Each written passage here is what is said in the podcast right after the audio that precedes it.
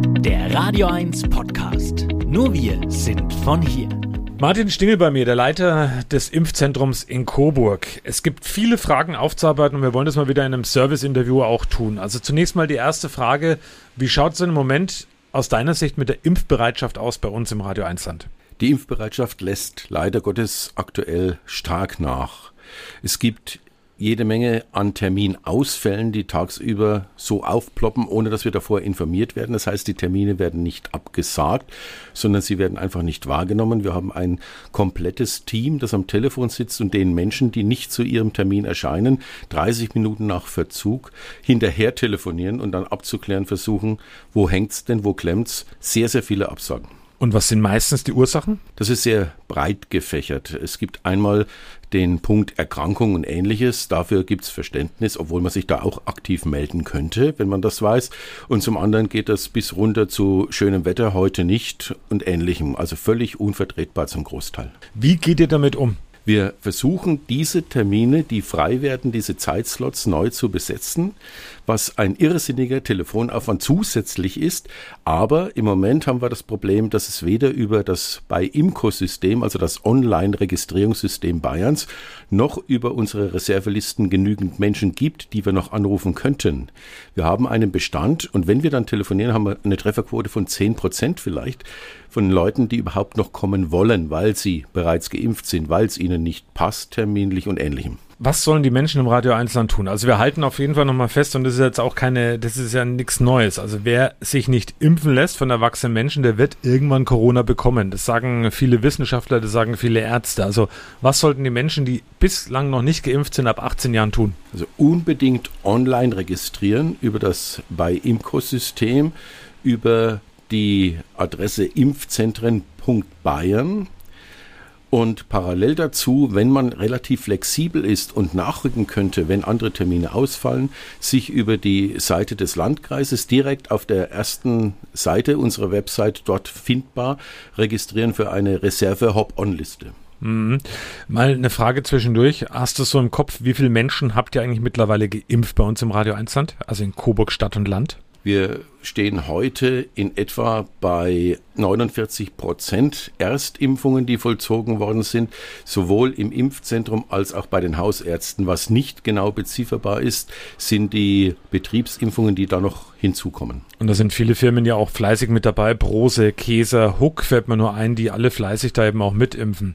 Jetzt gab es die Meldung, Martin, heute Nacht, dass man auf Kreuzimpfungen setzt. Also alle, die mit AstraZeneca eine erste Impfung bekommen haben, sollen nun ab sofort, weil es eben besser wirken soll, mit der Zweitimpfung BioNTech, also einen, einen mRNA-Impfstoff bekommen.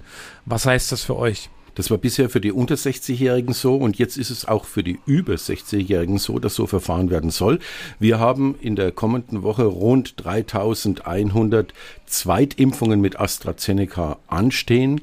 Diese Termine bleiben für die Menschen bestehen und der Wirkstoff wird gewechselt. Das heißt, es wird nicht AstraZeneca verimpft, sondern es wird ein mRNA-Impfstoff verimpft, so wie empfohlen. Termine unbedingt beibehalten, ruhig bleiben, Termine nicht löschen, nicht von den Terminen zurücktreten, Termintreue kommen und dann mRNA nehmen zu dem Zeitpunkt, der ohnehin vorgesehen war. Das ist die Devise. Also euer Problem ist jetzt genügend mRNA-Stoff zu besorgen. Seit heute Nacht, heute früh sind wir am Kämpfen, dass wir die entsprechenden Mengen, die wir zusätzlich brauchen, jetzt herbekommen. Aber wir haben Vorabbestätigung, dass das funktionieren wird.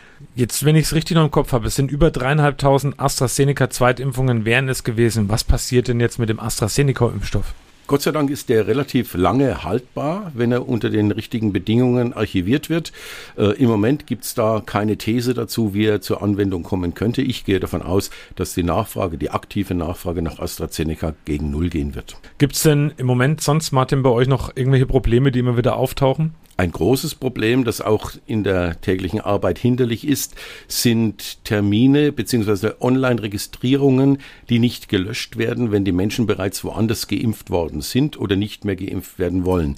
Diese Menschen bekommen immer wieder ein Terminangebot, blockieren dadurch auch Zuläufe und äh, generieren auch Telefonarbeit, weil wir dann hinterher telefonieren zusätzlich. Also bitte, wenn Sie geimpft sind oder keinen Impfbedarf mehr für sich persönlich sehen, löschen Sie Ihren Account. Das gilt natürlich für alle, die zum Beispiel beim Betriebsarzt geimpft werden, aber auch parallel gemeldet sind über das, ähm, die bayernweite Plattform.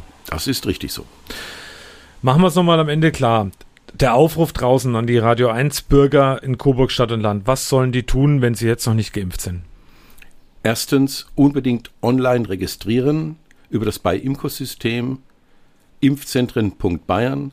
Zweitens, so Sie es möchten, über die Landratsamtswebsite sich für eine Hop-on-Liste registrieren und drittens, wenn Sie keinen Bedarf mehr sehen, Account löschen. Machen wir noch ganz kurz weiter. Das Impfzentrum in Coburg sollte ja eigentlich mal ganz ursprünglich im Sommer wieder aufgelöst werden. Jetzt sind wir im Sommer. Es ist absehbar, dass es natürlich weitergeht. Wie lange wird es denn weitergehen mit dem Impfzentrum? Die Finanzierungssicherheit ist gegeben bis zum 30.09. Und ich glaube daran, dass wir das Impfzentrum hier für uns, für unsere Region weiterhin benötigen als Auslaufstelle für Mobilteams. Wir werden Pflegeheime, Seniorenheime, Behinderteneinrichtungen wieder impfen müssen in Zukunft. Und da muss es von irgendwo ab auch losgehen. Und parallel dazu denke ich auch, dass der stationäre Betrieb weiterhin aufrechterhalten bleibt. Das heißt, du gehst auch davon aus, dass es irgendwann eine Drittimpfung geben wird? Aus meiner Sicht absehbar, ja. Mhm. Martin, danke für die Infos. Ähm, ich hoffe, die Radio 1 Hörer spielen fleißig mit. Wir halten es gerne mal fest, das sag ich. Ich selber bin auch mittlerweile zweimal geimpft. Ich habe es getan und ich kann nur jeden draußen aufrufen, lasst euch impfen, weil es gibt die Aussage der Ärzte, Virologen und Experten, wer sich nicht impfen lässt, wird irgendwann früher oder später Corona bekommen. Vielen Dank für die Einladung. Bleiben Sie alle gesund. Euer Sender für die Region zum Mitnehmen der Radio 1 Podcasts. Wir freuen uns über eure Abos bei Spotify, Apple Podcasts, Google Podcasts, Amazon Music und bei dieser und natürlich auch über alle Kommentare und Bewertungen. Mehr zu Radio 1 findet ihr auf www.radio1.com.